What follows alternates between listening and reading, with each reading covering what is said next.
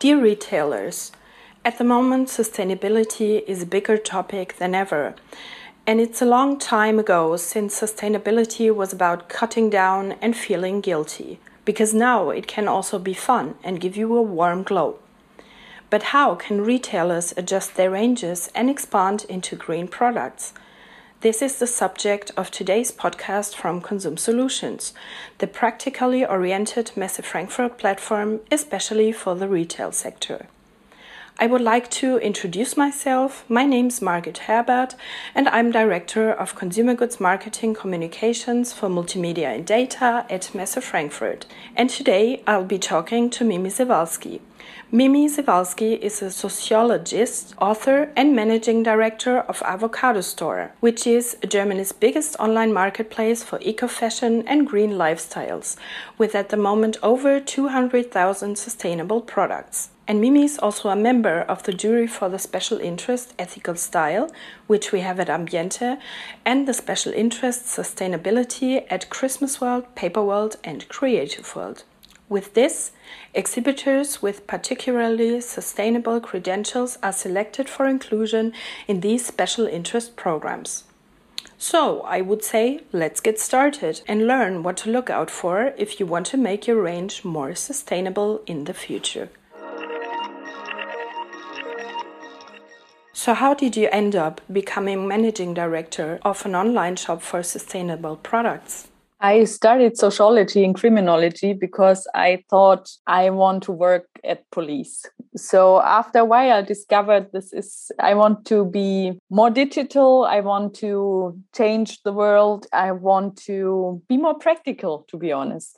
So after studying in Venice for half a year, I uh, moved to Israel to my Israeli boyfriend, and I worked for some high tech startups. And there was a connection to e commerce with all the startups I worked with. And after that, I moved to Hamburg and I worked for advertisement, brand building, strategic planning. And after that, I even had a restaurant. And for everybody who wonders now, how did she end up at Avocado Store? Uh, I think the the point is that in the end all the different points came together to one big point. So brand building uh, knowing how to set priorities having a restaurant this is a very important thing.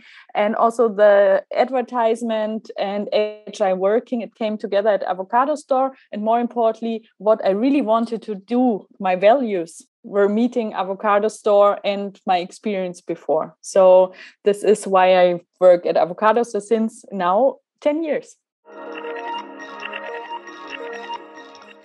and why should retailers invest in sustainable products? Are there any benefits or what exactly are the benefits of offering sustainable products? First of all it helps yourself. You have the feeling you're improving the world you're changing the system. Uh, what exactly are you doing? You're putting more value in in good products good in every sense of the word good which means they are produced in an environmental way they're produced in a fair and social way um, which means nobody is suffering in order to produce that product. And on the other hand, you really could do something for your business because the target group of people that ask for sustainable products is growing and growing the last 10 years. And uh, it's, it's just also a USP to say, I have a product that has a story to tell.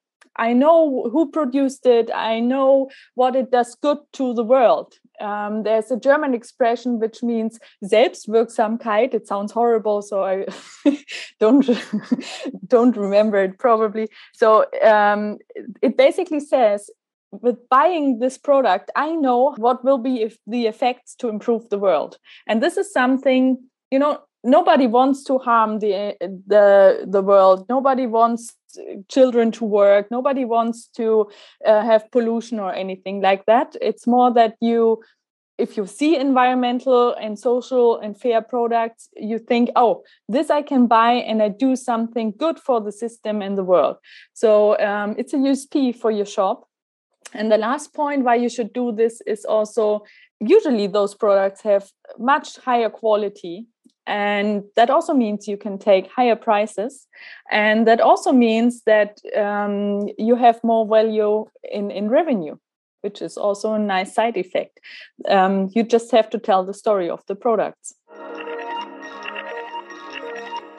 And do you also have any figures to show how successful green products can be in retail there are not so many official figures or numbers, but what I can say is that avocado stores growing the last 10 years, every year at least 40, sometimes even 60, or last year in Corona, even 100% uh, in comparison to the year before. And also, I know about the organic food market, like supermarkets in Germany. They had a growth of 22%, which is really a lot. And um, the fashion market, the fair fashion market, is also growing. So uh, I remember when we started with avocados, so there weren't any numbers yet because everybody was laughing about it. And now they're close to 5% of the fashion market. Also, the big ones like Zalando, Otto, etc., they also try to do green green fashion. And uh, so uh, there's a, huge growth especially since fridays for future the young generation started asking why are common products so cheap? and stopped asking why is organic so expensive? So they see the value behind the products and they want to know the stories and they want to know when they buy something what do I cause with buying that?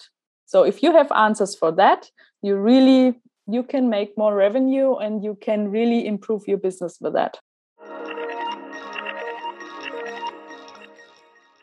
So, when can you call a product environmentally friendly? Is there any criteria or what criteria do these kind of products have to meet?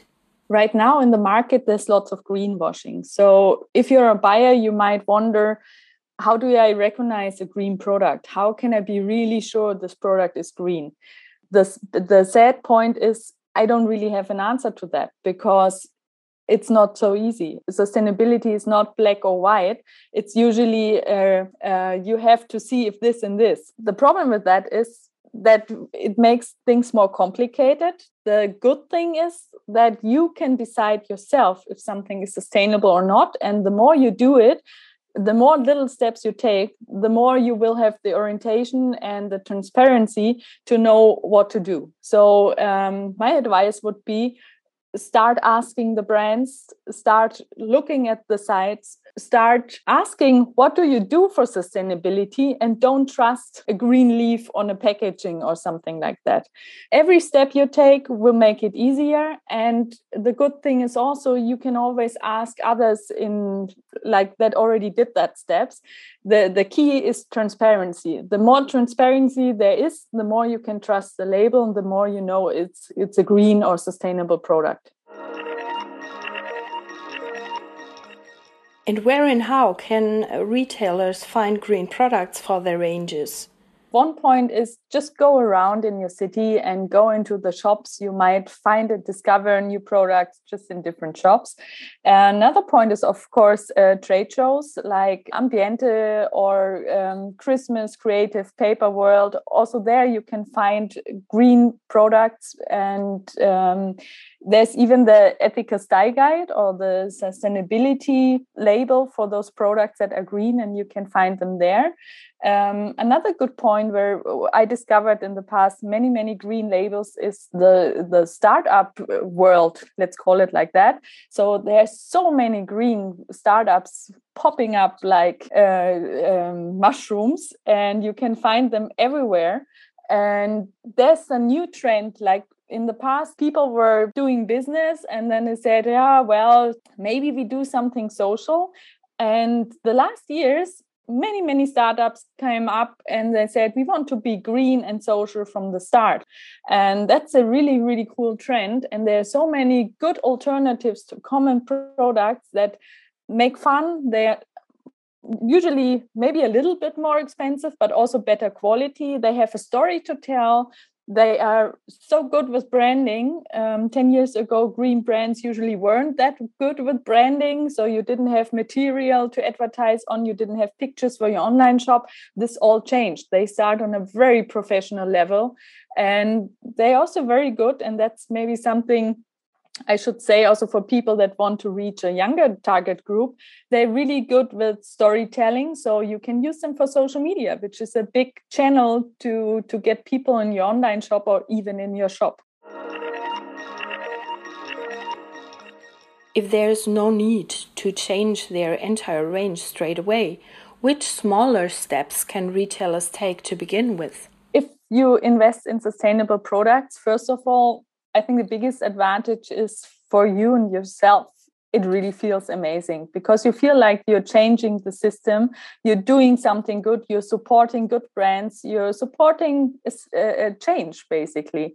And uh, the other thing is if you want to start with it and you're scared of like oh i don't want to change everything a good step is to make just a little step. So add one brand to your shop and then maybe a second brand and maybe a third brand and ask your customers how they like it. Tell your customers about it. Tell them look at that uh, product. This is sustainable. Tell the stories read the stories and you will have lots of fun and i think you will also get lots of appreciation from your customers